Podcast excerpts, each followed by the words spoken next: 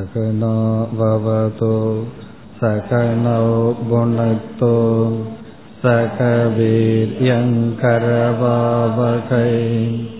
तेजस्विनावधितमस्तु मा विद्वेषावकैः ॐ शान्ति शान्ति शान्तिः இன்று சிவராத்திரியாக இருக்கின்ற காரணத்தினால் நாம் சிவராத்திரியினுடைய தத்துவத்தையும் சிவ தத்துவத்தையும் பார்ப்போம். அடுத்த வகுப்பில் நம்முடைய தொடர் பகவத்கீதையை வைத்துக் கொள்ளலாம். சிவக என்ற சொல்லிற்கு மங்களம் என்பது பொருள். சிவக என்ற சொல் ஷோ என்ற ஒரு தாதுவிடம் இருந்து வந்தது. ஷோ என்ற சொல்லிலிருந்து வந்தது. ஷோ என்றால் ஷயதி பாபம். பாபத்தை நீக்குபவர். பாபத்தை நாசம் செய்பவர் என்று பொருள். இப்ப சிவக என்றால் பாபத்தை நாசம் செய்வதன் மூலமாக நமக்கு மங்களத்தை மகிழ்ச்சியை கொடுப்பவர். கிருஷ்ணக என்ற சொல்லுக்கும் அதே பொருள்தான். ஹரதி பாபம் இது கிருஷ்ணக. கர்ஷதி நம்முடைய பாபத்தை நீக்குபவர். சிவக என்றாலும் அதே பொருள். சில சமயங்களில் நம்மை அளவைத்து பாவத்தை நீக்குவதனால் சிவனுக்கு ருத்ரக என்றும் ஒரு பெயர். ருத்ரக என்றால் அளவைப்பவர். நம்மை அளவைப்பவர் சிவன். எதற்கு நம்மை அளவைத்து வேடிக்கை பார்ப்பதற்கல்ல பாபத்தை நீக்குவதற்காக. இப்ப சிவக என்றால் மங்களம் என்பது பொருள். சிவராத்திரி என்றால் சிவா ராத்திரிகி சிவராத்திரிகி. மங்களமான இரவு என்று ஒரு பொருள். சிவா ராத்திரிகி சிவராத்திரிகி அல்லது இதற்கு இனி ஒரு பொருளும் உண்டு. சிவ பூஜார்த்தம் ராத்திரிகி சிவராத்திரிகி. சிவ பூஜைக்காக பயன்படுத்தப்படும் இரவு சிவராத்திரிகி. சிவ பூஜார்த்தம் ராத்திரிகி அல்லது சிவா ராத்திரிகி. சிவான மங்களமான இரவு. இந்த சிவராத்திரி என்பது நம்முடைய சம்பிரதாயத்தில் ஒரு பண்டிகை போல ஒரு ஃபங்க்ஷன் போல இருந்து வருகின்றது. நம்முடைய சம்பிரதாயத்தில் இருந்து வருகின்ற பண்டிகைகள் அல்லது வழிபாடுகள் விதவிதமான உற்சவங்கள் இவைகள் அனைத்தையும் இரண்டாக பிரிக்கப்படுகின்றது. தீபாவளி முதல் கொண்டு ஆரம்பிச்சு என்னென்ன உற்சவங்கள் எல்லாம் நம்முடைய சம்பிரதாயத்தில் செய்யப்படுகிறதோ அவைகள் இரண்டாக பிரிக்கப்படுகின்றது. ஒன்று போக பிரதானம் இனி ஒன்று யோக பிரதானம் போக பிரதானம் என்றால் அந்த உற்சவங்கள் பண்டிகைகள் போகத்திற்காகவே இருக்கும். இன்பத்திற்காக கழிப்புக்காக அது இருக்கும். அந்த பண்டிகை நாள்ல என்ன செய்வோம்னா மகிழ்வோம் போகத்தை அனுபவிப்போம் மகிழ்வுடன் அந்த நாளை கழிப்போம். அப்படி போக பிரதானம் யோக பிரதானம் என்பது இரண்டாவது விதம்.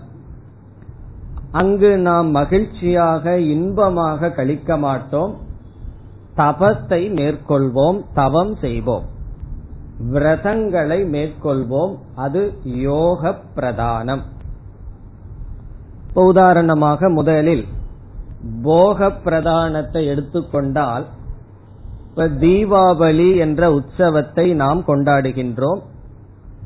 அதற்கு கதைகளெல்லாம் இருக்கின்ற எல்லா உற்சவத்துக்கும் எல்லா பண்டிகைக்கும் விதவிதமான கதைகள். ஒரு கதையா இருந்துட்டா பரவாயில்ல. ஒவ்வொரு ஊர்ல ஒவ்வொரு கதை சொல்லுவார்கள். நம்ம ஆளுகெல்லாம் கதை விடுறதுல பெரிய ஆளுகள். ஏதாவது ஒரு கதையை சொல்லி இதற்காக இதை செய்கின்றோம் என்று சொல்லிவிடுவோம். அப்படி தீபாவளிக்குன்னு ஒரு கதைகள் எல்லாம் இருக்கு. நான் உங்களிடம் கதையெல்லாம் சொல்ல தயாரா இல்லை. நீங்களும் கேட்க தயாரா இல்லை. அந்த தீபாவளி அன்னைக்கு என்ன செய்வோம் என்றால் உங்களுக்கு தெரியும் என்ன செய்கிறீர்கள் என்று. ஆடை புதிய ஆடை விதவிதமான இனிப்புகள் பிறகு ஒரே சப்தங்கள் இப்படி மகிழ்வாக கொண்டாடுவோம். பிறகு கிருஷ்ண ஜெயந்தி ராமநவமி கொலக்கட்டை சாப்பிடணும்னு ஆசை வந்துடுதுன்னா பிள்ளையார் இருக்கார் பிள்ளையார் சதுர்த்தி இப்படி விதவிதமான உற்சவங்கள் எல்லாம் நாம் கொண்டாடுகின்றோம். மற்ற நாள்ல எவ்வளவு சாதாரணமா சாப்பிட்டு இருப்போமோ அந்த நாள்ல பார்த்தோம்னா கிச்சன்ல தான் அதிக நேரம் வேலை. பிறகு டைனிங் ஹால்ல மீதி நேரம் வேலை. காரணம் என்னன்னா கொண்டாடுவது மகிழ்வுடன் இருப்பது அதுதான் உற்சவத்தில் நமக்கு இருக்கின்றது. அப்ப ரிலீஜியன் கடவுள்னு என்னன்னா ரொம்ப பேர் நினைத்திருக்கிறார்கள் விதவிதமா சாப்பிடுறது. பிறகு நெய்வேத்தியம் ஒரு நிமிடம் ஒரு மணி அடிச்சு பண்ணிட்டு எடுத்து வச்சிடுறோம். நாம் மகிழ்வுடன் அனுபவிக்கின்றோம். இது ஒரு விதமான உற்சவங்கள் அல்லது பண்டிகைகள். இதுல வந்து வெறும் போகம் மட்டுமல்ல போகத்துடன் கிராட்டிடியூட் அதாவது பகவானுக்கு நன்றி உணர்வையும் அந்த நாளில் நாம் செலுத்துகின்றோம். காரணம் என்ன? இந்த ஒரு போகமான நிகழ்ச்சியை நாம் மகிழ்வுடன் கொண்டாட வேண்டுமென்றால் பகவான் எந்த தடையும் இல்லாமல் நம்மை நன்கு வைத்திருக்கின்றார். அதனாலதான் வீட்டில் யாராவது இறந்து விட்டால் அந்த போக நிகழ்ச்சிகள் எல்லாம் அந்த வீட்டில் நடைபெறாது. எங்களுக்கு இந்த வருஷம் தீபாவளி இல்ல. தாத்தா பாட்டி போயிட்டார்கள். யாரோ ஒருவர் போயிட்டார்கள். இந்த மாதிரி எல்லாம் சொல்றது. இதனுடைய அர்த்தம் என்னன்னா அந்த நாளை நாங்கள் மகிழ்வுடன் கொண்டாட மாட்டோம். இப்ப மகிழ்வுடன் கொண்டாடுவது என்பது ஒரு விதமான பண்டிகைகள். இதுவும் அவசியம். நாம எதை செய்தாலும் அது இறைவனுடன் சம்பந்தப்பட்டிருக்கின்றது. அப்பொழுதுதான் நமக்கு சித்த சுத்தியானது வரும். எந்த காரியத்தை செய்தாலும் அது பகவானோடு சம்பந்தப்பட வேண்டும். ஒரு போகத்தை அனுபவிக்கிறதுனாலும் கூட அது பகவானுக்குன்னு நெய்வேத்தியம் பண்ணிட்டு எடுத்து சாப்பிட்டா அதை பிரசாதமா சாப்பிடுவோம். தீபாவளிக்கு பண்றதெல்லாம் ஸ்வீட் தான். ஆனா பகவானுக்கு அர்ப்பணம் பண்ணி எடுத்து சாப்பிட்டா அதனுடைய புத்தி எப்படி இருக்கும்? அது இறைவனுடைய பிரசாதம். அப்படி இல்லாமல் வெறும் போகம் என்ற எண்ணத்தில் அங்கேயும் பகவானை கொண்டு வராம இருந்து விட்டால் நாம் அழிந்து விடுவோம். காரணம் போகத்துக்கு ஒரு முற்றுப்புள்ளி வைக்க நமக்கு தெரியாது. அதுக்குள்ள போக போக நம்மை நாம் மறந்து விடுவோம். ஆகவே சாதாரணமாக அனுபவிக்கின்ற போகங்களும் ஒரு உற்சவமாக ஒரு பண்டிகையாக நம்முடைய பரம்பரையில் கொண்டாடப்பட்டு வருகின்றது. அது ஒன்று. பிறகு இந்த போகங்களுக்கு இடையில் என்ன செய்கின்றோம்? பகவானுக்கு நன்றி உணர்வை நாம் செலுத்துகின்றோம். இது ஒரு விதமான உற்சவங்கள் ஒரு விதமான பண்டிகைகள். ஆகவே போக பிரதானம் என்று சொல்கின்றோம். ஏன் போக பிரதானம் சொல்றோம்னா ஒவ்வொரு மனிதனுடைய மனதிலும் ஆசைகள் நிறைந்திருக்கின்றது. இந்த ஆசைய ரெண்டு விதத்துல நீக்கலாம். ஒன்று அறிவினால். அறிவினாலேயே மனசில் இருக்கிற ஆசையெல்லாம் நீக்க முடியும். சில சமயங்களில் ஆசை ரொம்ப திக்கா இருந்ததுன்னு வச்சுக்கோமே அடர்ந்து இருந்தால் என்னதான் அறிவு இருந்தாலும் அது நீங்காது. அதை நாம் அனுபவித்துத்தான் நிற்க வேண்டும். ஆகவே மனிதர்களுக்கு இயற்கையாக இன்பத்தை அனுபவிக்கணுங்கிற ஆசை இருக்கு. வெறும் இன்பத்தை அனுபவிக்கிறோங்கிற ஆசை இறைவனோடு சம்பந்தப்படுத்தாமல் இருந்தால் அவன் ஆசையை நீக்கி வரமாட்டான். ஆகவே அந்த ஆசையை ஈஸ்வரனோடு சம்பந்தப்படுத்தி நீக்குவதற்காக அனைத்து விதமான இன்பங்களும் பண்டிகை என்ற பெயரில் நாம் கொண்டாடுகின்றோம் அல்லது அதை அனுஷ்டானம் செய்து வருகின்றோம். இது ஒரு விதம். இனி இரண்டாவதுக்கு வருவோம். யோக பிரதானம் என்றால் சில பண்டிகைகள் இருக்கின்றது. பண்டிகை அல்லது சில விதமான நல்ல நாட்கள்னு சொல்லி நம்ம கொண்டாடி வருகின்றோம். அங்கு போகம் இருக்காது தவம் தான் இருக்கும். நம்மை நாம் வருத்திக் கொள்வோம் சில தவத்தை நாம் மேற்கொள்வோம். இப்ப சிவராத்திரிங்கிறது எந்த லிஸ்ட் உங்களுக்கே தெரியும் இது எந்த லிஸ்ட்னு சொல்லி. காரணம் என்ன? இன்னைக்கு சாதாரணமா சாப்பிடுறத விட கொஞ்சம் குறைவா சாப்பிடணும். விரதம் இருக்கணும். இன்னைக்கு யாரு லட்டு ஜிலேபி எல்லாம் பண்ணி சாப்பிடுறது இல்லையே? பிறகு என்ன செய்வோம்? உணவுல மட்டும் விரதம் அல்ல. நமக்கு ஒரு பெரிய பலகீனம் என்னன்னா உறக்கம். சில சமயத்துல கிளாஸ்லயே அதை பார்க்க முடியுது. எந்த நேரம் நமக்கு கொஞ்சம் கிடைச்சாலும் உடனே என்ன செய்தர்றோம்? உறங்கி காலத்தை கழித்து விடுகின்றோம். அப்ப என்ன செய்யறோம்னா இந்த நாளில் உறக்கத்தை கட்டுப்படுத்துகின்ற ஒரு தவம். என்ன இன்னைக்கு வெடி வெடி முழிச்சிட்டு இருக்கணுமே.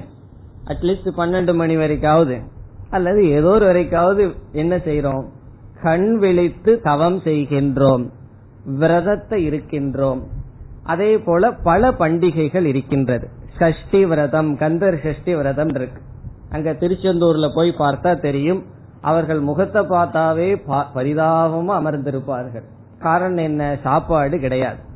சாப்பாடு மட்டும் கொடுக்கலைன்னா முகத்திலேயே தெரிஞ்சிடும் என்னமோ வாழ்க்கையில எல்லாத்தையும் இழந்தது போல் அமர்ந்திருப்பார்கள்.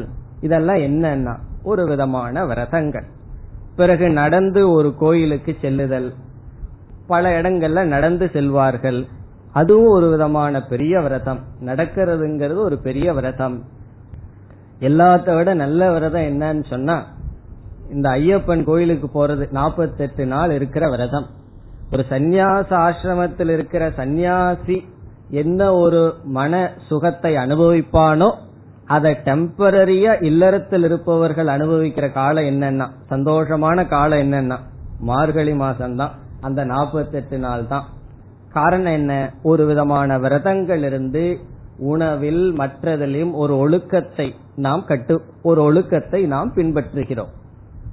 இவ்விதம் சில விதமான விரதங்கள் அல்லது பண்டிகைகள் அல்லது அனுஷ்டானங்கள் நம்மை தவத்தில் ஈடுபடுத்துவதாக நம்முடைய சம்பிரதாயம் நம்மை வைத்திருக்கிறது.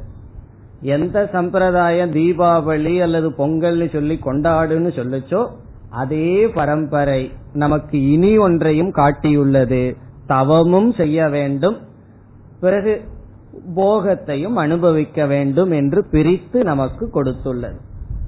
இப்படி சிவராத்திரி என்ற ஒரு நிகழ்ச்சியானது போக பிரதானம் அல்ல யோக பிரதானம் தபம் செய்கின்ற ஒரு சாதனையை தபம் செய்கின்ற ஒரு சாதனைக்கு உதவியாக இருக்கின்ற நாள். ஏன் தபம் செய்ய வேண்டும் என்றால் பல காரணங்கள் நம்ம சொல்லலாம். எல்லா நாளும் தீபாவளியே இருந்தா நல்லா இருக்கும். குழந்தைகளுக்கு அப்படித்தான் இருக்கும். ஏன் வருஷத்துல ஒரு நாள் தீபாவளி வைத்தார்கள்? எல்லா நாளும் தீபாவளியா இருந்தா நல்லா இருக்குமேனு தோணும். அது முடியாது. காரணம் என்ன தெரியுமோ? தீபாவளி அன்னைக்கு ஒரு மருந்துன்னு ஒண்ணு விற்பார்கள். அதுக்கு மறந்துட்டேன் பேர். லேகியம். லேகியம்னு ஒண்ணு இருக்கு. காரணம் என்னன்னா நாலு நாள் ஸ்வீட்டை சேர்ந்து சாப்பிட்டா வயிறு கெட்டுரும். அப்ப என்ன செய்வார்கள் தெரியுமோ? தீபாவளி அப்பவே லேகியம்னு ஒண்ணு கொடுத்து அதை காம்பன்சேட் பண்ணுவார்கள். நம்முடைய உடல் அதிக போகத்தில் ஈடுபட்டால் உடனடியாக வருவது என்னன்னா நாசம்.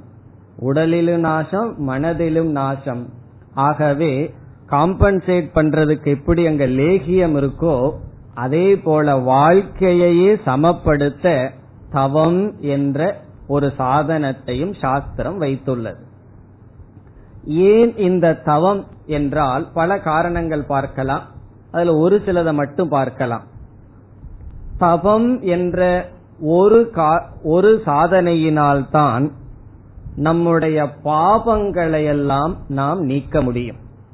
பிராயஷ்சித்த கர்மம்னு சாஸ்திரத்தில் சொல்லி இருக்கிறதே நம்முடைய பாபத்தை நீக்குவதற்காக நாம் மேற்கொள்கின்ற தவங்கள். தவம்ங்கிற ஒரே ஒரு தபம்னா எல்லாம் செய்கின்ற அனைத்து சாதனைகளும். அது விரதம் இருக்கிறதாகட்டும் நடக்கிறதாகட்டும் அல்லது தூக்கம் விழிக்கிறதாகட்டும் இப்படிப்பட்ட நம்மையே வருத்தி கொள்கின்ற சாதனையில் தான் நம்முடைய பாபங்களை நீக்க முடியும். அதைவிட அனுபவ ரீதியாக தவத்தினுடைய பலன் நம்முடைய குணத்தை மாற்ற வேண்டுமென்றால் தவத்தினால் தான் மாற்ற முடியும். இப்ப நம்ம நம்மிடம் சுவாவமா சில குணங்கள் இருக்கு. பொறுமை இல்லாமல் இருத்தல் கோபப்படுதல் பொறாமைப்படுதல் இவைகளெல்லாம் நம்மிடம் இருக்குன்னு வச்சுக்கோமே. அல்லது ஏதாவது சில பலகீனங்கள். சிலருக்கு சில பலகீனங்கள் அதிகமாக தெரியும்.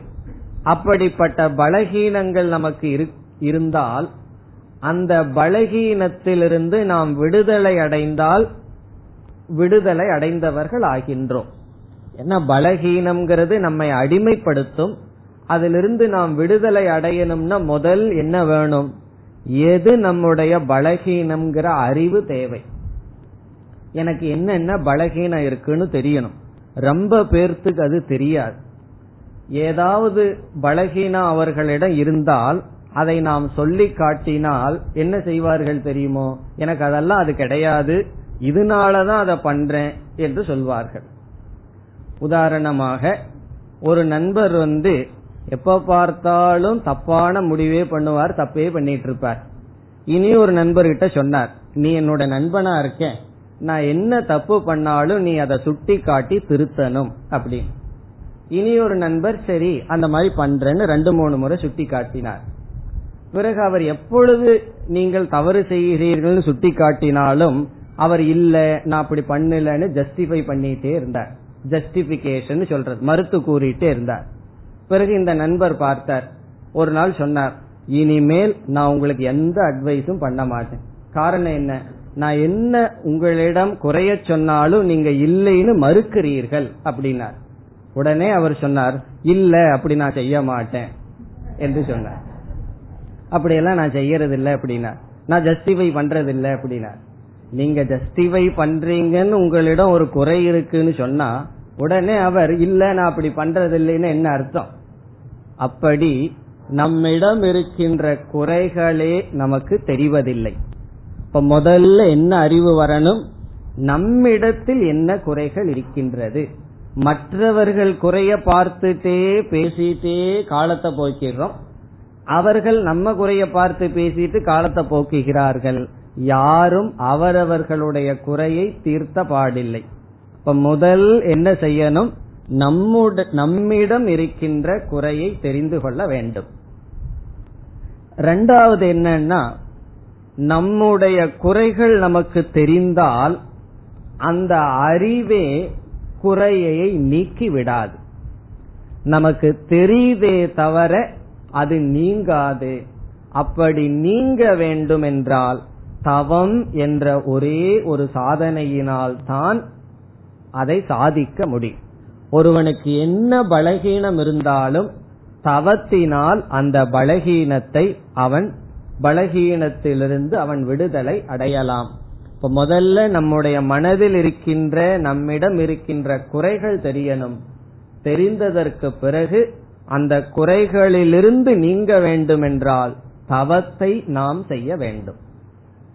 ரொம்ப பேர் வேதாந்தத்துக்கு வந்ததற்கு பிறகு நாங்க இவ்வளவு நாள் படிக்கிறோம் கேட்கின்றோம் எங்களுக்குள்ள ஒரு மாற்றமும் வரமாட்டேங்குதே. இத்தனை நாள் கேட்டு வேதாந்தம் எல்லாம் எங்களுக்கு புரிஞ்சிடுது ஆனா எங்களுக்கு சாஸ்திரத்தினுடைய பலன் வரலையே என்று சொல்கிறார்கள். அவர்கள் செய்கின்ற தவறு என்னவென்றால் வேதாந்தத்தை கேட்டவுடன் அந்த அறிவே அவர்களுக்கு பலனை கொடுக்கும் என்று எதிர்பார்க்கிறார்கள்.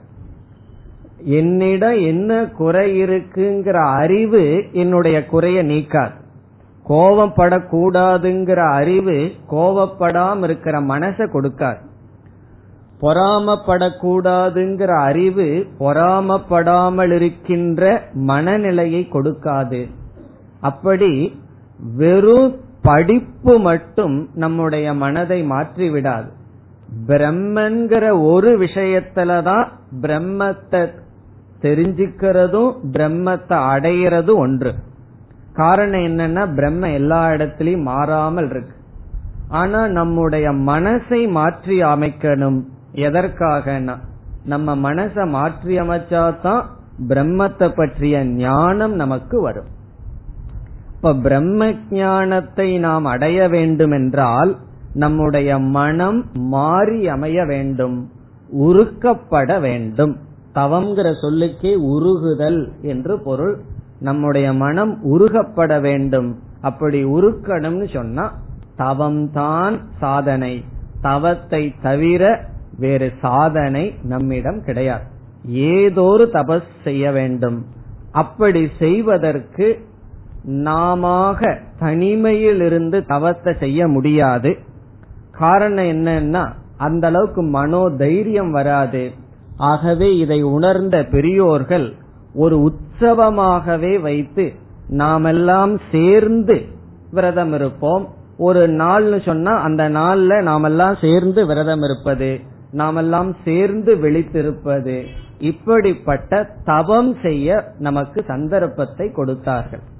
கற்பனை பண்ணி பார்ப்போம். சிவராத்திரி அல்லது வைகுண்ட ஏகாதேசி நல்லா இல்லைன்னு வச்சுக்குவோமே. யாருக்காவது தூக்கம் விழிச்சிருந்து தவம் பண்ணணுங்கிற ஒரு சிந்தனையாவது வந்திருக்குமா? என்றால் இப்படி ஒரு தவம் செய்யலாம்ங்கிற கற்பனையும் கூட மனிதனுக்கு வந்திருக்காது. ஆனால் பெரியவர்கள் உணர்ந்து இதையே ஒரு நிகழ்ச்சியாக பண்டிகையாக வைத்து நம்மை தவத்தில் ஈடுபடுத்தினார்கள். இப்ப எதற்கு தவம் பண்றோம் அப்படின்னா நம்முடைய மனதை மாற்றுவதற்காக. இப்ப யாரு வேதாந்தம் படிச்சு எனக்கு அதுல பிரயோஜனம் வராம இருக்குன்னு சொல்கிறார்களோ அவர்கள் தவம் என்ற சாதனையை செய்யவில்லை என்று பொருள். தவம்னா காட்டுல போய் இருந்துட்டு தான் செய்யறதுங்கிறது அல்ல இங்க நம்மளுடைய சம்பிரதாயத்துல என்னென்ன விரதங்கள் என்னென்ன சில ஒழுக்கங்கள் சொல்லி கொடுத்தார்களோ அதை ஒழுங்கா செய்வதே ஒரு பெரிய தவம். அவ்விதம் சிவராத்திரி அல்லது ஷஷ்டி விரதங்கள் என்று பல விதமான விரதங்கள் தவங்கள் இருக்கின்றது. அவைகளெல்லாம் யோக பிரதானம் என்று சொல்லப்படுகின்றது. பிறகு இந்த சிவராத்திரி அன்று ஏன் தூக்கம் ஒழிக்கிறோம்? அதுக்கு ஒரு கதைகள் எல்லாம் இருக்கு. பல கதைகள் இருக்கு. ஒரு கதையை சொல்லிடுறேனே. ஏன் சிவராத்திரியில நம்ம தூக்கம் ஒழிக்கிறோம் அப்படிங்கிறதுக்கு? உங்களுக்கெல்லாம் தெரிஞ்ச கதை தான் பார்க்கடலை கடந்து கொண்டு கடைந்து கொண்டு இருக்கும் பொழுது என்னென்னலாம் வந்தது? விதவிதமான போக பொருள்கள் எல்லாம் வந்தது. காமதேனு வந்தது. அந்த பசு கிட்ட போய் என்ன வேணும்னு கேக்குறோமோ அது கிடைச்சிருமா? நம்ம கிடைச்சி என்ன பண்ணுவோம்? போன உடனே ஒரு சாக்லேட் வேணும்னு கேட்போம். அல்லது என்ன விருப்பமோ அதை கேட்க ஆரம்பிச்சிருவோம். அப்படியெல்லாம் கிடைச்சது. கடைசியில லட்சுமி வந்தால் பிறகு என்ன வந்ததுன்னா ஒரு விஷம் வந்தது. மனிதனை அழிக்கின்ற விஷம் வந்தது. அப்ப மற்றவர்களெல்லாம் அது எனக்கு வேண்டான்னு ஓடினார்கள். அதை சிவபெருமான் என்ன செய்தார்? மற்றது வரும்போது சிவபெருமான் கிட்ட போய் சேர் கேட்கல நீங்க ஏதாவது கொஞ்சம் எடுத்துக்கிறீங்களான்னு. அவரு பாட்டுக்கு பேசாம தியானம் பண்ணிட்டு உட்கார்ந்துட்டு இருந்தார் விட்டுட்டார்கள். உள்ள ஒரு ஆள் வராம இருந்தா காம்படிஷன் இல்லாம இருக்கும் அப்படின்னு விட்டுட்டார்கள். பிறகு விஷம் வந்த உடனே எல்லாம் அவர்கிட்ட ஓட ஆரம்பித்தார்கள். பகவான் என்ன பண்ணார்? சிவன் அந்த விஷத்தை எடுத்தார் குடிச்சார். பிறகு பார்வதி பார்த்தால் நம்மளுடைய மாங்கல்யம் போயிடக்கூடாது. கழுத்தோடு நிறுத்தி விட்டார் அதனாலதான் விஷத்த விஷ கழுத்தில் இருக்கிறதுனாலதான் நீல கண்டக அப்படின்னு பகவானுக்கு பெயர். அந்த விஷம் நீல கலர்ல கழுத்தில் இருக்கான் இருந்தாலும் உள்ள கொஞ்சம் பாய்சன் இறங்கிடுது. எல்லாமே கழுத்துல நிக்கல. அப்ப என்ன செய்தாராம் பகவான்? சயின்ஸ் படின்னு சொல்லுவார்கள். பாய்சன் உள்ள போயிடுதுன்னா அதிகமா நீர் குடிக்க கூடாது பிளட் சர்க்குலேஷன் இருக்கக்கூடாது பிறகு தூங்கவும் கூடாது. அதெல்லாம் வந்து மெடிக்கல் சயின்ஸ்ல தெரியும். அப்ப பகவான் என்ன செய்தாராம்? விஷம் கொஞ்சம் உள்ள போயிடுதுன்னு சொல்லி அந்த இரவு முழுவதும் யோக நித்ரையில் இருந்தாராம். தூங்காம இருந்தாராம். ஏன்னா கொஞ்சம் விஷயம் உள்ள போயிருக்கே அது போய் உடலை அழிச்சிடக்கூடாதுன்னு பிறகு தேவர்கள் எல்லாம் என்ன செய்தார்களா பகவான் இப்படி ஒரு தியாகம் செய்திருக்கார். சிவன் சொல்லி வெடிய வெடிய அவர்களும் தூங்கல. சரி நீ முழிச்சிட்டுரு நாங்கெல்லாம் போய் சந்தோஷமா தூங்குறோம்னாவது நினைக்கல. காரணம் என்ன? இவ்வளவு நல்ல பொருள்ல நீ வந்து எடுத்துக்காம விஷத்தை மட்டும் பகிர்ந்து கொண்டாய். ஆகவே உங்களுடைய தியாகத்தை நினைத்து அந்த சிவனை வழிபட்ட நாள் அந்த இரவு. பல கதைகள்ல இது ஒரு கதை. அதனாலதான் பகவானுக்கு இனி ஒரு அழகான பெயர் தியாகராஜக அப்படின்னு ஒரு பெயர். ரொம்ப அழகான பேர். சில பேர் அந்த பெயரெல்லாம் வச்சுக்குவார்கள். தியாகராஜக. தியாகம் சொன்னா தியாகம் பண்றது ராஜகன தியாகத்திலேயே ராஜாவாக இருத்தல். அவ்விதம் பகவான் சிவன் பகவான் சொன்னா உடனே கிருஷ்ணன் தான் நினைக்க கூடாது. ஏன்னா கிளாஸ்ல கிருஷ்ணா கிருஷ்ணான்னு இத்தனை நாள் சொல்லிட்டு இருந்தோம். இன்னைக்கு ஒரு நாளாவது சிவசிவான்னு சொல்லுவோமே. பகவான் சொன்னா கடவுள் இந்த இடத்துல சிவன். என்ன செய்தார்? இரவு முழுவதும் உறங்காமல் தவம் செய்தார். மற்ற தேவர்கள் அந்த தியாகத்தை போற்றி வழிபட்ட நாள் ஆகவே இந்த நாள்ல நம்ம என்ன செய்யறோம்? இரவு முழுவதும் தவம் செய்ய வேண்டும். ஆனா இன்னைக்கு பாத்தீங்கன்னா எல்லா சினிமா தியேட்டர்லயும் எக்ஸ்ட்ரா ஷோ இருக்கும் பேசாம தூங்குனோம்னா அந்த பாவம் இல்ல. விழிச்சிட்டு இருந்து தூங்கிட்டோம்னா தமோ குணம் செயல்பட்டோம்னா ரஜோகுணம். பாவத்தை சேர்க்கணும்னா கொஞ்சம் ரஜோ ரஜோகுணத்துல செயல்படணும். பேசாம இன்னைக்கு தூங்குனோம்னா ஒரு பாவம் இல்லை. இந்த மாதிரி சினிமா எல்லாம் பார்த்துட்டு இருக்கிறது நல்ல படம் பார்த்தா ஓகே. நல்ல காரியம் செய்ய வேண்டும். நம்மனால தனியா விழிச்சிட்டு இருக்க முடியலனா சத்சங்கமா. அதனாலதான் இன்னைக்கு எல்லா கோயில்லையும் பார்த்தா ஒரே விசேஷமா இருக்கும். காரணம் என்னன்னா எல்லாம் சேர்ந்து நாம் இந்த தவத்தை செய்கின்றோம். ஏன் தவம் செய்தோம் என்றெல்லாம் பார்த்தோம். இதோட இந்த சிவராத்திரி கதையெல்லாம் விட்டுட்டு இனி நாம் சில தத்துவத்திற்கு வரலாம். வேதமானது நமக்கு உலகத்தை பற்றி பிறகு மோட்சத்தை பற்றிய அனைத்து உண்மையையும் புகட்டுகின்ற ஒரு சாஸ்திரம். நம்முடைய அனுபவத்துல எதை தெரிஞ்சுக்க முடியாதோ அதை காட்டுவதுதான் வேதம் என்ற சாஸ்திரம். ஆகவே வேதத்துக்கு முக்கியமான டாபிக் என்னன்னு சொன்னா ஈஸ்வரன். கடவுளை பற்றிய அறிவை கொடுக்கிறது தான் வேதத்தினுடைய ஒரு முக்கியமான கருத்து. அந்த வேதமானது கடவுளை பற்றி நமக்கு பல படிகளில் அறிவை கொடுக்கின்றது. கடவுளை பற்றிய உண்மையான அறிவு இருக்கு. அந்த உண்மையான அறிவை அடைவதற்கு முன் படிப்படியாக இறைவனை பற்றி வேதமானது நமக்கு ஞானத்தை கொடுக்கின்றது. முதலில் என்ன செய்கின்றது? இந்த உலகத்தில் இருக்கின்ற விதவிதமான சக்திகள் அந்தந்த சக்திகளுக்கு ஒரு தேவதை இருக்கின்றது என்று இந்த உலகத்தில் வெளிப்படுகின்ற நம்மால் அனுபவிக்கின்ற சக்திகளுக்கு கண்ணுக்கு தெரியாமல் ஒரு சக்தி இருக்கின்றது. அதனால்தான் இந்த சக்திகள் வெளிப்படுகிறது என்று தேவதா என்ற தத்துவத்தை முதலில் வேதம் அறிமுகப்படுத்துகிறது. அப்ப தேவதைகள்னா என்ன? உலகத்தில் வெளிப்படுகின்ற சக்திகள். இப்ப அக்னிக்கு ஒரு சக்தி இருக்கு. ஆகவே அக்னி தேவதா. காற்றுக்குன்னு ஒரு சக்தி இருக்கு வாயு தேவதை. நம்ம கையில தூக்குறதுக்கு ஒரு சக்தி இருக்கு அதுக்கு ஒரு தேவதை என்று இந்த உலகத்தில் இயங்குகின்ற என்னென்ன சக்திகள் இருக்கின்றதோ அந்தந்த சக்திகளை தேவதை என்று சாஸ்திரம் அழைக்கின்ற. பிறகு வேதம் என்ன செய்யும்? இந்த தேவதைகள் என்பது தனித்தனி சக்தி அல்ல. முதல்ல தனித்தனியா வெளிப்படுற ஒவ்வொரு சக்திக்கும் தனித்தனியான தேவதைகளை கொடுத்த வேதம். பிறகு என்ன செய்யும்னா அனைத்து தேவதைகளுக்கும் ஒரு சக்தி இருக்கின்றது. அந்த அனைத்து தேவதைகளினுடைய ஒரு சக்தியத்தான் ஹிரண்ய கர்ப்பன் அல்லது ஈஸ்வரன் என்று அடுத்ததாக அறிமுகப்படுத்தும். இப்ப தேவதைகளுக்கெல்லாம் ஒரு சக்தியாக இருப்பது ஈஸ்வரன் என்று அடுத்ததாக ஈஸ்வரனை அறிமுகப்படுத்தும். இப்ப முதல்ல தேவதைகளை அறிமுகப்படுத்துகிறது. இப்ப தேவதைகள்னு என்ன அர்த்தம்? இந்த உலகத்தில் வெளிப்படுகின்ற ஒவ்வொரு சக்திக்கும் நம்முடைய கண்ணுக்கு தெரியாத இருக்கின்ற சக்தி தேவதை. பிறகு அந்த தேவதைகளுக்கெல்லாம் மேலான ஒன்று இருக்கிறது.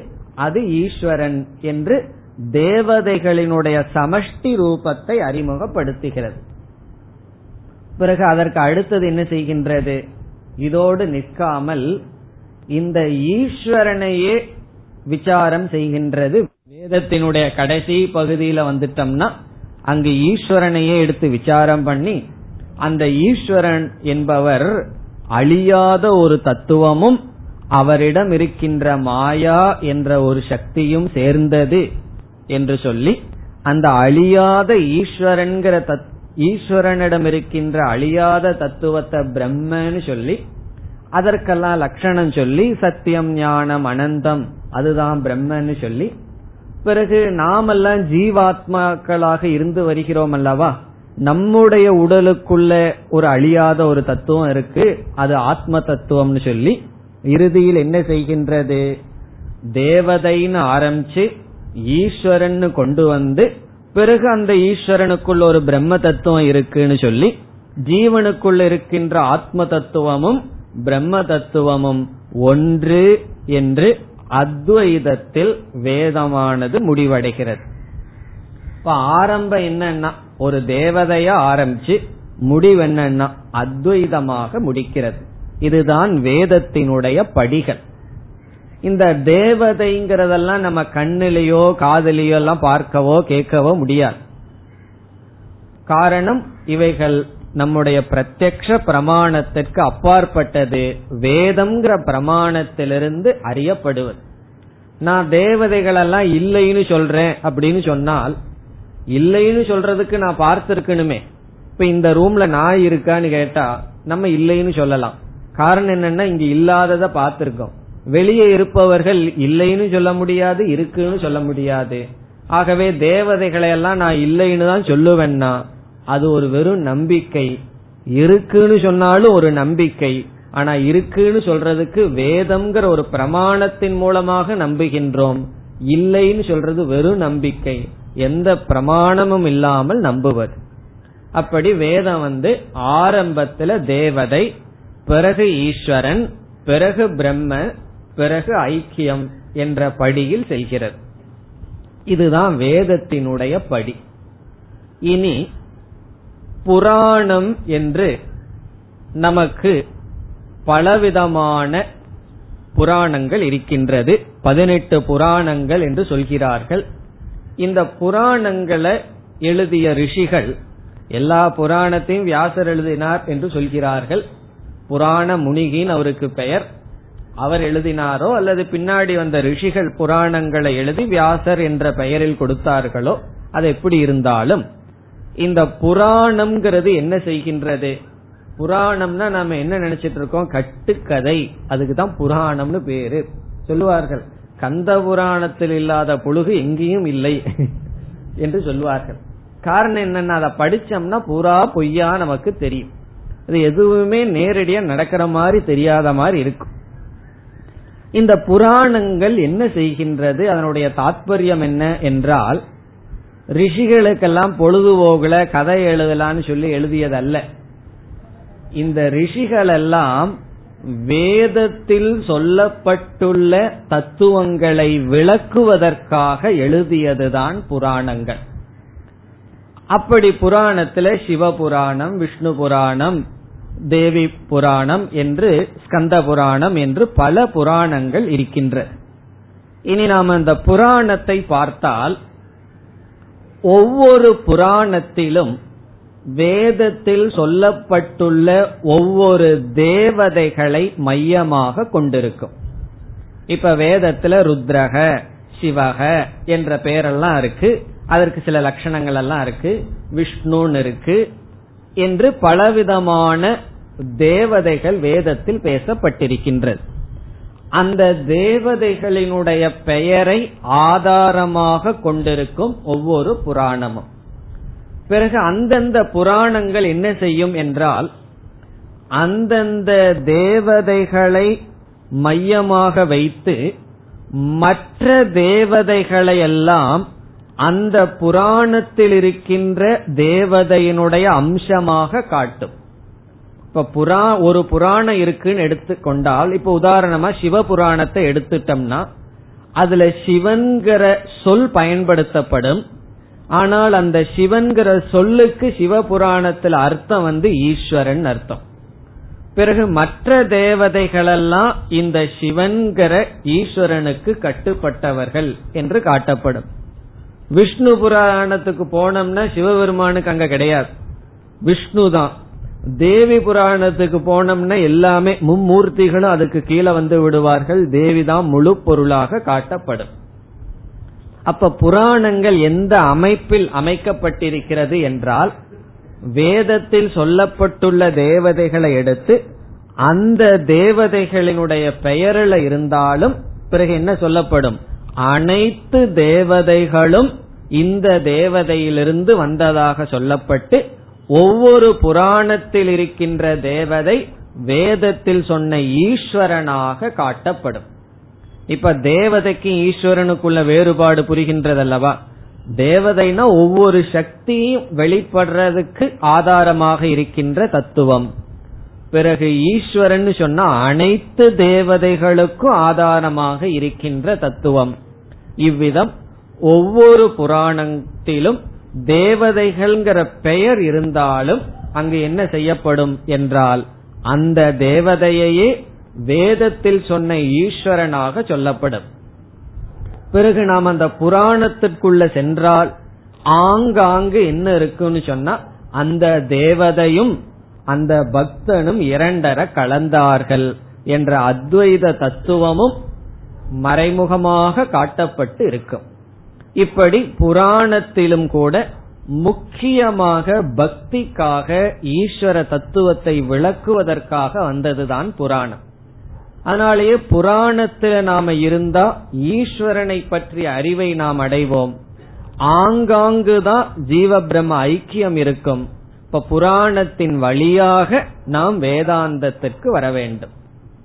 இப்ப புராணத்துல நமக்கு என்ன கிடைக்கும்னு சொன்னா இஷ்ட தேவதைங்கிறதிலிருந்து ஈஸ்வரன் வரைக்கும் நாம முன்னேறுவோம் புராணத்தில். எப்படி என்றால் இப்ப சிவபுராணம்னு ஒன்னு எடுத்துட்டோம்னா அதுல என்ன இருக்கும்? சிவபெருமானை முதலில் ஒரு தேவதையாக சொல்லப்படும். இப்ப சிவன்கிறது ஒரு தேவதையாக அறிமுகப்படுத்தப்பட்டு நம்ம பரம்பரையில சிலர் என்ன செய்வார்கள்? சிவனுடைய நாமத்தை சொல்லி சொல்லி அதை ஒரு இஷ்ட தேவதையாக நினைப்பார்கள். அவருக்குன்னு சில லட்சணங்கள் எல்லாம் கொடுத்து இப்ப விஷ்ணுவுக்கு சிவனுக்கும் பார்த்தா ரொம்ப வித்தியாசம் இருக்கு. அந்த கோயிலுக்குள்ள போனாவே வித்தியாசம் ரொம்ப இருக்கு. வைஷ்ணவருடைய கோயில்ல போனா முதல்ல புளியோதரை முதல் கொண்டு எல்லாம் நல்லா கிடைக்கும். இங்க போனா ஒரு வெல் வெறும் வில்வத்தை போட்டுட்டு போயிட்டு வான்னு சொல்லிடுவார்கள். காரணம் என்னன்னா அப்படி ஒவ்வொரு தேவதைகளுக்கும் அந்த தேவதைக்கு இது பிடிக்குமா? இந்த தேவதைக்கு இது பிடிக்கும் சொல்லி என்ன செய்வார்கள்? நமக்கு ஒரு பக்தியை தேவதை மீது கொடுப்பார்கள். பிறகு அடுத்தது அந்த பக்தன் வந்து அந்த தேவதையோட நிற்பதில்லை. அதே சிவபுராணம் வந்து என்ன செய்யும்? அந்த சிவன் தான் அனைத்துமாக இருக்கின்றார் என்று இந்த பிரபஞ்சமே சிவஸ்வரூபம் என்று காட்டப்படும். அப்ப பக்தன் வந்து சிவன்கிற ஒரு நாமத்தின் வழியாக ஒரு தேவதையிடம் சென்றாலும் அவன் எங்க போய் முடிவான் என்றால் இந்த பிரபஞ்சமே சிவமயம்னு சொல்லுவான். பிறகு அந்த சிவன்கிற சொல்லுல தாத்பரியம் இருக்காது பிரபஞ்சமே ஈஸ்வரன் சிவஸ்வரூபமாக இருக்கும். எனக்கு சிவன்கிற பேர் வேண்டாம் அப்படின்னு சொன்னா விஷ்ணுன்னு சொன்னாலும் விஷ்ணுமயகன்னு கடைசியில வந்து நிற்பான். இவ்விதம் ஒரு தேவதையில் ஆரம்பித்து பிரபஞ்சமே ஈஸ்வர சொரூபம் என்ற புத்தியை புராணங்கள் நமக்கு கொடுக்கும். அதற்கு பிறகு என்ன செய்வான்? எல்லாமே ஈஸ்வரன்கிற புத்தி வந்துட்டா அவனுக்கு ராகத்வேஷம் போகும். யார் அவன் வெறுப்பான்? இந்த உலகத்துல ஒரு ஜீவராசிய வெறுக்கிறதுன்னு சொன்னா சிவனை வெறுக்கிறதுன்னு அர்த்தம். ருத்ரத்தை படிச்சு பார்த்தா தெரியும். அந்த ருத்ரத்துல நாயாக இருப்பவன் சிவன். நாயை தின்பவனாக இருப்பவன் சிவன். ஆரம்பமே எப்படி? உன்னுடைய கோபத்துக்கு நமஸ்காரம்னு ஆரம்பிக்கின்றோம். மன்யவே ருத்ர தே நமக. நமஸ்தே ருத்ர மன்யவேன்னு ஆரம்பிக்கின்றது. மன்யுன கோபம்னு அர்த்தம். பகவானுடைய கோபம் ஆரம்பிச்சு எல்லாமே ஈஸ்வரன் தாங்கிறதா ருத்ரமே. எல்லாமே பகவான் சொரூபம்னு சொல்லி முடிக்கும். இவ்விதம் ஒரு சாதகனை வந்து இஷ்ட தேவதையில் ஆரம்பிச்சு அனைத்தும் பிரம்மஸ்வரூபம்ங்கிற வரைக்கும் புராணங்கள் கொண்டு வந்து விடும். அந்த புராணமே அவனை வேதாந்தத்திற்கு தள்ளிவிடும். காரணம் என்ன? சித்த சுத்தி வந்துட்டா அவன் ஞானத்திற்கு சென்று விடுவான். அந்த ஈஸ்வரனுடைய தத்துவத்தை விசாரம் செய்ய பிறகு சென்று விடுவான். ஆனா கால கிரமத்துல என்ன ஏற்பட்டு விட்டது? புராணத்தினுடைய படைப்பு எதற்காகங்கிறத விட்டுட்டு என்ன செய்து விட்டார்கள்? புராணத்தை படிப்பவர்கள் அவர்களே ஒரு தத்துவத்தை எழுத ஆரம்பித்து விட்டார்கள். இது எல்லா காலத்திலையும் வர்ற ஒரு பெரிய சங்கடம். அவரவர்கள் அவரவர்கள் வேலையை செஞ்சிட்டு இருந்தா நல்லா இருக்கும். அவர்கள் இனி ஒரு வேலையை செய்ய ஆரம்பிச்சாதான் இந்த கஷ்டம். இப்ப உதாரணமா கதா காலக்ஷேபம் பண்றவர் பேசாம கதை சொல்லிட்டு இருக்கிற வரைக்கும் நல்லா இருக்கும். அவர் திடீர்னு தத்துவம் பேச ஆரம்பிச்சிட்டா கஷ்டம். அதே போல நாம கதை பேச ஆரம்பிச்சிட்டாலும் கஷ்டம். அவரவர்கள் அந்தந்த காரியத்தை செய்யணும். ஒரு கிரிக்கெட் பிளேயர் வந்து அந்த இடத்துல தான் இருக்கும் நான் அரசியல் கூட வர்றேன்னு வரக்கூடாது. ஒரு ஆக்டர் வந்து அதுல அவரு அந்த காரியத்தை அவரு பண்ணணும். அவரவர்கள் அந்தந்த ஃபீல்டில் இருக்கிற வரைக்கும் நல்லா இருப்பார்கள். எனக்கு எல்லாம் தெரியும்னு வந்தா தவறை செய்வார்கள். அப்படி இந்த புராணத்தை படிப்பவர்கள் என்ன செய்து விட்டார்கள்?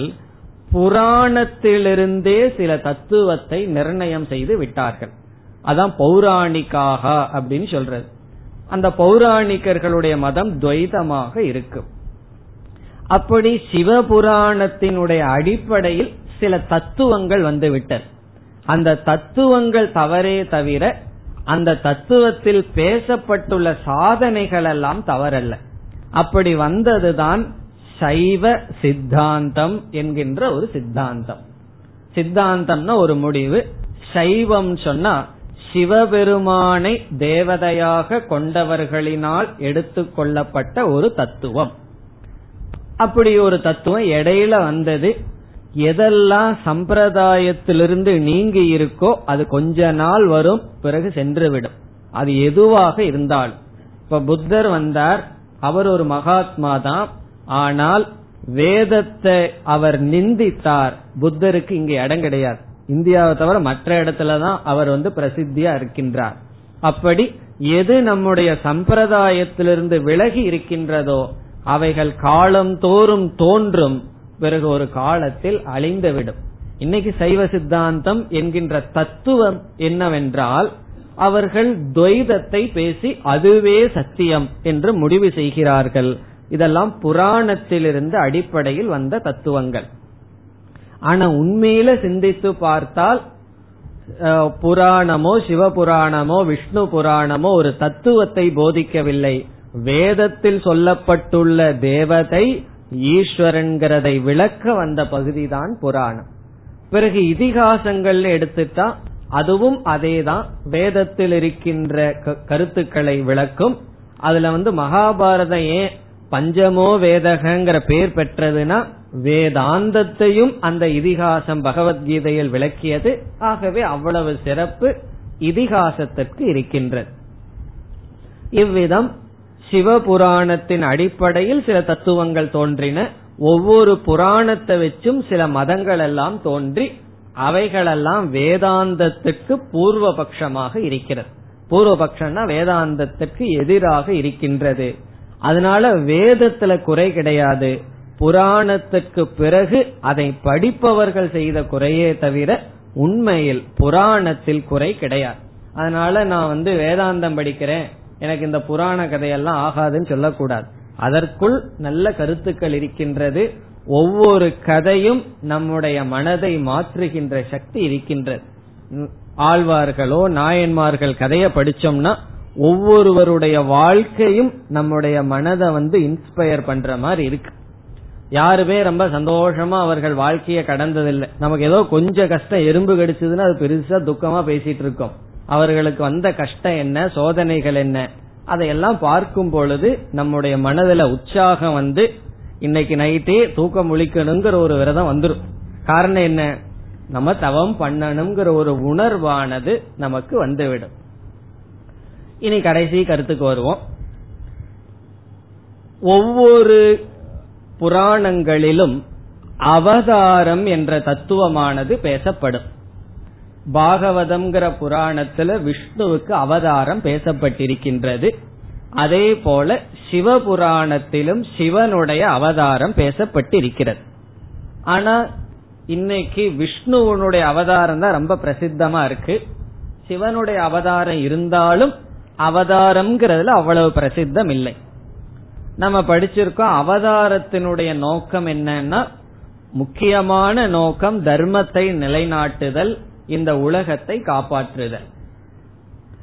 விஷ்ணுவனுடைய அவதாரத்தில் கிருஷ்ணாவதாரத்தை என்ன சொல்வார்கள்? பூர்ண அவதாரம் என்று சொல்வார்கள். கிருஷ்ணாவதாரத்துக்கு தான் அந்த ஒரு லட்சணம். பூர்ண அவதாரம் சொல்றது. காரணம் என்னன்னா மற்ற அவதாரங்கள்ல எல்லாம் வெறும் தர்மத்தை மட்டும் நிலைநாட்டி அந்த அவதாரம் முடிவடைகிறது. சில அவதாரங்கள் எல்லாம் சில செகண்ட் தான். நரசிம்ம அவதாரம் எவ்வளவு நேரம் வந்தார்? கொஞ்ச நேரம் தான் வந்தார். தர்மத்தை நிலைநாட்டினார் போயிட்டார். ஆனால் கிருஷ்ணாவதாரத்தில் தர்மத்தையும் நிலைநாட்டினார் மோக்ஷ தர்மத்தையும் நிலைநாட்டினார். மோக்ஷ தர்மம்னு என்ன? மோக்ஷத்தை கொடுக்கிற ஆத்ம வித்யா பிரம்ம வித்யையும் சொன்னார். இப்ப கிருஷ்ணர் வந்து தர்மத்தை மட்டும் நிலைநாட்டவில்லை மோக்ஷத்தை கொடுக்கின்ற குருவாகவும் இருந்தார். அதனாலதான் கிருஷ்ணாவதாரத்தை உயர்வாக சொல்லுதல். இப்படி சிவனுடைய தத்துவத்துக்கு சென்றால் சிவபெருமான் எவ்வளவு அவதாரம் எடுத்திருக்கார் என்றால் அவர் ஒவ்வொரு நாயன்மார்களுக்கும் கொடுத்த காட்சி ஒவ்வொரு அவதாரம் என்று சொல்லப்படுகிறது. திருவிளையாடல் புராணத்துல பார்த்தோம்னா ஒவ்வொரு பக்தர்களுக்கும் தான் எந்த விதத்தில் தன்னை வெளிப்படுத்தி கொண்டாரோ அது ஒவ்வொன்றும் ஒவ்வொரு அவதாரங்கள். இது எதற்குன்னு சொன்னா பக்தர்களினுடைய பெருமையை காட்டுவதற்குன்னு சொல்லலாம். ஆனால் பக்தர்களுக்கு அருள் புரிந்து கொள்வதற்கு. ஏன்னா பக்தர்கள் வந்து தன்னுடைய பெருமையை காட்டிக்கணும்னு யாரும் நினைப்பதில்லை. அவர்களுக்கு அருள் புரிய வந்தார். பிறகு அதே பக்தர்கள் அந்த சிவனை அனைத்துமாக தெரிந்து தானாக உணர்ந்து மோட்சத்தை அடைந்தார். இப்படி நம்ம தான் சொல்றோம். ஆனா சைவ சித்தாந்திகிட்ட போனா அதெல்லாம் சொல்ல மாட்டார்கள். மாணிக்க வாசகர் திருநாவுக்கரசர் எல்லாம் அத்வையத்தை சொன்னார்கள் சொன்னா நம்ம மீது கோபம் வந்துறவர்களுக்கு அவர்களுக்கு கோபம் வருதுங்கிறதிலிருந்தே அவர்கள் புரிந்து கொண்டது தவறுன்னு தெரிகின்றது. நாம் அப்படி சொல்கின்றோம். அவர்கள் முக்தர்கள் காரணம் சிவ தத்துவத்தை தன்னுடைய மனதில் உணர்ந்தார்கள் என்று சொல்கின்றோம். பிறகு அர்த்தநாரீஸ்வரன் சில அவதாரம் இருக்கின்றது. அதுல பகவான் வந்து ஒரு பெரிய உண்மையை காட்டுகின்றார். சிவம்ங்கிறது பிரம்ம தத்துவம் சக்திங்கிறது மாயா தத்துவம் அப்ப சிவசக்தி அப்படின்னு சொன்னா அது எதை குறிக்கின்றது? இந்த அனைத்தும் நானாக இருக்கின்றேன். என்று அர்த்தநாரீஸ்வரராக பகவான் தோன்றுதல் என்று விதவிதமான சிவ அவதாரங்கள் இருக்கின்றது அந்த எல்லா அவதாரத்திலையும் மேலான அவதாரம் கடைசி அவதாரம் அல்லது எப்படி பூர்ண அவதாரம்னு கிருஷ்ணனை சொல்றோம். அப்படி சிவன் எடுத்த எல்லா அவதாரத்திலும் பூர்ணமான அவதாரம் என்று சொல்லப்படுவது தட்சிணாமூர்த்தியாக சிவபெருமான் தன்னை தோற்றுவித்து கொண்ட அவதாரம் எப்பொழுது தோற்றி வைத்தார் என்றால் பிரம்மா முதல் முதல்ல தோன்றி இந்த உலகத்தை படைக்கலான்னு முடிவு செய்து என்ன செய்தார்? நான்கு ரிஷிகளை படைத்தார். சனகர் சனந்தரன் என்ற நான்கு பேரை படைச்சார். அவர் என்ன நினைப்புல படைச்சார்? இந்த உலகத்தை பிரவருத்தி பண்ணலாம் இந்த உலகத்தை வளர்க்கலாங்கிற எண்ணத்துல படைச்சார். அவருடைய மனசிலிருந்தே படைச்சார். ஆனா ஒரே ஒரு தப்பு பண்ணிட்டாரு பிரம்மா. அவர் பண்ண தப்பு என்னன்னா அந்த நாலு பேர்த்துக்கும் முழுமையான வைராகியத்தை கொடுத்துட்டார். வைராகியத்துடன் படைத்து விட்டார். பிறகு இந்த நாலு பேர் என்ன செய்ய ஆரம்பிச்சார்கள்? நாலு மூலையில் உட்கார்ந்து தியானம் பண்ண ஆரம்பிச்சிட்டார்கள். அவர்கள் வந்து இந்த பிரவருத்தி மார்க்கத்துக்கு செல்லவில்லை நிவிருத்தி மார்க்கத்துக்கு சென்று விட்டார்கள். அதற்கு பிறகுதான் மனுங்கிறவர் எல்லாம் படைச்சு இந்த உலகத்தை பிரம்மா படைச்சார். அப்ப முடிவு பண்ணிட்டார். இனிமேல் வர்ற பிரஜைகளுக்கு வைராகியத்தை கொடுக்க கூடாது. வைராகியத்தை கொடுத்தா நம்ம திட்டம் நடைபெறாது என்று முடிவு பண்ணிட்டார். அதனாலதான் நமக்கெல்லாம் வைராகியம் வர்றதுக்கு அவ்வளவு கஷ்டமா ஏன்னா அவருக்கு ஏற்கனவே அனுபவம் இருக்கு இல்லையா? அடிபட்டு இருக்காரு நாலு ரிஷிகளை வைராகியத்தோட படைச்சு அவரு காரியம் நடக்காம மறுபடியும் நம்ம எல்லாம் படைச்சு ஒரு பெரிய சந்ததியை உருவாக்கினார். இந்த நாலு பேர் பிரம்மாவிடம் தோன்றியவர்களுக்கு பூர்ண வைராகியம் இருந்தது ஆனாலும் மனசுல நிறைவில்லை. வைராகியம் மட்டும் இருந்தா சூன்யம்தான். இந்த உலகம் வந்து சுகத்தை கொடுக்கலங்கிறது மட்டும் தெரிஞ்சிட்டா என்ன இருக்கும்? உலகத்திலிருந்து சுகம் கிடையாது. பிறகு என்னன்னா துக்கம் இருக்கும் அல்லது சூன்யம் தான் இருக்கும். துக்கமும் இருக்காது. ஆனந்தத்துக்கு மார்க்கமே இல்ல. உலகம் கொஞ்சம் ஆனந்தத்தை கொடுத்துட்டு இருக்கலாம் அதுவும் இல்லைன்னு சொன்னா என்னதான் இருக்கு? ஆகவே அவர்களுடைய மனதில் நிறைவின்மை இருந்தது. இந்த உலகத்தை நோக்கி போறது அளவுக்கு அவர்களுக்கு சித்த அசுத்தி இல்லை. அதே சமயத்துல உண்மையை உணர்ந்து மகிழ்ச்சியாக இருக்கவும் முடியவில்லை. பிறகு என்ன செய்வார்கள்? நேரா அவங்க அப்பா கிட்ட போனார்கள். பிரம்மாஜி கிட்ட போய் எங்களுக்கு உண்மையை சொல்லுங்க. ஏன் நாங்க வந்து மன நிறைவில்லாமல் இருக்கின்றோம்? எங்களுக்கு எல்லா பொருளிலும் முழு வைராகியம் இருக்கின்றதே. எந்த தத்துவத்தை அறிந்தால் இந்த வைராகியத்துடன் முழு நிறைவை நாங்கள் அடைவோம் அப்படின்னு கேட்டார். பிரம்மாஜி சொன்னார் நான் உங்க அப்பா. நான் சொன்ன நீ வந்து ஸ்ரத்தையா கேட்க மாட்டேன் என்ன அப்பா சொன்னா புள்ள கேட்பானா? அப்பா என்னன்னு சொல்லி விட்டுருவான். அதனால நீங்க எல்லாம் சிவபெருமானிட்ட போங்கன்னு அனுப்பிச்சு வச்சுட்ட அப்ப என்ன பண்ணார்கள்? சிவபெருமானிடம் செல்ல சிவபெருமான் அவர்களுக்கு ஆத்ம ஞானத்தை கொடுப்பதற்காக எடுத்த உருவம் தட்சிணாமூர்த்தி என்ற உருவம். இப்ப தட்சிணாமூர்த்தியாக அவர் ஏன் எடுத்தார்னு சொன்னா முழு வைராகியத்தை உடைய சாதகர்களுக்கு வெறும் சூன்யமான மனதை உடையவர்களுக்கு மனதில் நிறைவை கொடுக்கும் ஆத்ம ஞானத்தை போதிக்க ஒரு குருவாக எடுத்த உருவம் தான் தட்சிணாமூர்த்திங்கிற உருவம். பிறகு சிவன் பார்த்தார் தட்சிணாமூர்த்தியா மரத்தடியில் அமர்ந்திருந்தார். இந்த நாலு சிஷ்யர்கள் வந்தார்கள். இவர்களுடைய தகுதியை பார்த்தார். இவர்களுக்கு பேசி புரிய வைக்கணுங்கிற அவசியம் கிடையாது. அதனால என்ன பண்ணார்? பேசாம ஒரு மௌனம் மௌனமா இருந்து சின்முத்திரையினாலேயே அவர்களுக்கு உண்மையை சொல்லிட்டார். அது சிவனுக்கு கிடைச்ச பிராரப்தம். கிருஷ்ணருக்கு அர்ஜுனன் ஒரு சிஷியம் கிடைச்சான். அதனாலதான் இவ்வளவு பேச வேண்டியது இருந்தது. அப்படி குருவுக்கும் கூட பிராரப்தம் இருக்கு. சிவனுக்கு இப்படி ஒரு சிஷியம் கிடைக்க என்ன பண்ணார்? பேசவே இல்லை. எதுக்கு பேசணும்? பேசாம கையில் அவனு காமிச்சார். புரிஞ்சாங்க. அவரும் போயிட்டார் இவரும் போயிட்டார். ஆனா கிருஷ்ணருக்கு அப்படி கிடைக்கல. அதனால என்ன பண்ணார்? அர்ஜுனனுக்கு சொல்ல சொல்லி சொல்லி சொல்லி திருப்பி கேட்டு அஞ்சாவது அத்தியாயத்துல சன்னியாசத்தை பத்தி சொல்லிட்டார். பதினெட்டாவது அத்தியாயத்துல சன்னியாசத்தை பத்தி சொல்லுன்னு கேள்வி கேட்க மீண்டும் பகவான் சொல்ற சொல்லி புரிய வச்சார். அது யாருக்கு பெருமை? கிருஷ்ணர் பெரிய ஆளா அல்லது சிவம் பெரிய ஆளான்னு தெரியல. கிருஷ்ணருக்கு ஒரு சமயம் சனகாதிய போல கிடைச்சிருந்தா அவரு அதே வேலை தான் பண்ணிருப்பார் அப்படி இந்த சிஷ்யர்கள் ரொம்ப உத்தமமாக இருக்கின்ற காரணத்தினால் அவர்களுக்கு மௌனமாகவே இருந்து உபதேசத்தை செய்தார். மௌனத்தில் அவர்கள் ஞானத்தை அடையவில்லை. மௌனமாக இருந்து சின்முத்திரையில் ஞானத்தை அடைந்தார்கள். அந்த ஞானத்தினுடைய பலன் அவர்கள் மனதில் வந்த மௌனம். மௌனம்ங்கிறது சாதனை மௌனம்ங்கிறது சாத்தியம். உபனிஷத் சொல்லும் அந்யாவாச்சோ விமுஞ்சத நாதிவாதி பவதி. இந்த ஞானத்துக்கு அப்புறம் அவன் பேச்சை விட்டு விடுகின்றான். காரணம் என்ன? பேசுறதெல்லாம் அனாத்மா. பேசுற விஷயம் கேட்கிறாள் எல்லாம் அனாத்மா என்று அவனுக்கு பேச்சுக்கு விஷயம் இல்லாமல் போகின்றது. வாய் பேசுகிறது அவனுடைய மனம் முழு மௌனத்தில் இருக்கின்றது. இப்ப அதற்கு முன்னாடி இவர்கள் முனிவர்களுடைய மனம் எப்படி இருந்தது? சூன்யமாக இருந்தது. இந்த உபதேசத்தில் அவர்கள் மனம் நிறைவை அடைந்தது. அதனாலதான் சிவபெருமானுடைய உத்தமமான அவதாரம் என்னன்னு சொன்னா தட்சிணாமூர்த்தி அவதாரம். அந்த அவதாரம் எடுத்ததே ஞானத்தை கொடுக்கணும்னு அவர் ஞானத்தை கொடுத்தார். ஞானத்தினுடைய பலனை அனுபவித்துக் கொண்டிருப்பவராக ஞானத்தை அவருக்கு கொடுத்தார். சில பேர் ஞானத்தை கொடுப்பார்கள். அந்த ஞானத்தினுடைய பலன் அவரிடத்துல நம்ம பார்க்க முடியாது. ஆனா சிவன் அந்த ஞானத்தின் பலனாக அவர் மௌனமாக இருந்து நிறைவானவராக இருந்து நிறைவான ஒரு ஞானத்தை கொடுத்தார். ஆகவே சிவபெருமானுடைய அவதாரத்துல பூர்ண அவதாரம் என்ன? எத்தனையோ அவதாரங்கள். ஒவ்வொரு பக்தர்களுக்கு அவர் காட்சி கொடுத்தது ஒரு அவதாரம். மேலான அவதாரம் தட்சிணாமூர்த்தி அவதாரம். ஆனா இன்னைக்கெல்லாம் ரொம்ப பேருக்கு அது தெரியறது இல்லை கோயில்ல தட்சிணாமூர்த்தியினுடைய பெருமை தெரியாம ஏதோ குரு பயிற்சி வரணும்னு சொல்லி தட்சிணாமூர்த்திக்கு இப்ப வேற விதத்துல மார்க்கெட் வந்திருக்கு.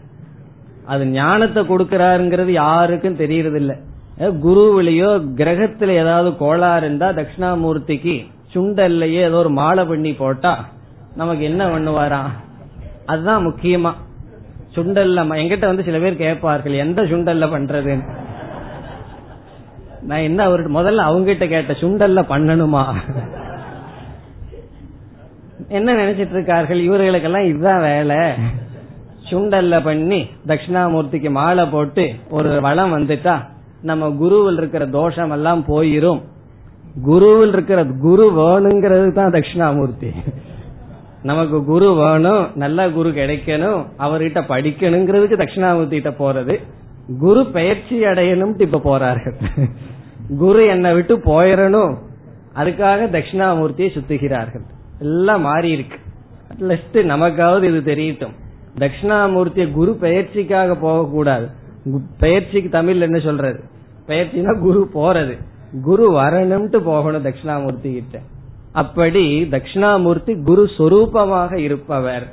அதுதான் சிவனுடைய உத்தமமான அவதாரம். நமக்கு வந்து விஷ்ணுவனுடைய அவதாரம் பிரசித்தமாக இருந்தாலும் சிவனுடைய அவதாரத்திலும் தத்துவங்கள் இருக்கின்றது. ஒவ்வொரு நாயன்மார்களுடைய கதையை படிக்கிறதுலயே நம்மளுடைய மனம் தூய்மை அடையும் நமக்கு தவம் செய்யலாங்கிற உற்சாகம் வரும். இன்று சிவராத்திரியா இருக்கிறதுனால சிவனை பற்றி இவ்விதம் சிந்தித்தோம். அடுத்த வாரம் நம்முடைய கீதையை தொடரலாம். ॐ पूर्णमधपूर्णमिधं पूर्णात्पूर्णमुदच्छते पूर्णस्य पूर्णमादाय पूर्णमेवावशिष्यते ॐ शान्ति शान्ति शान्तिः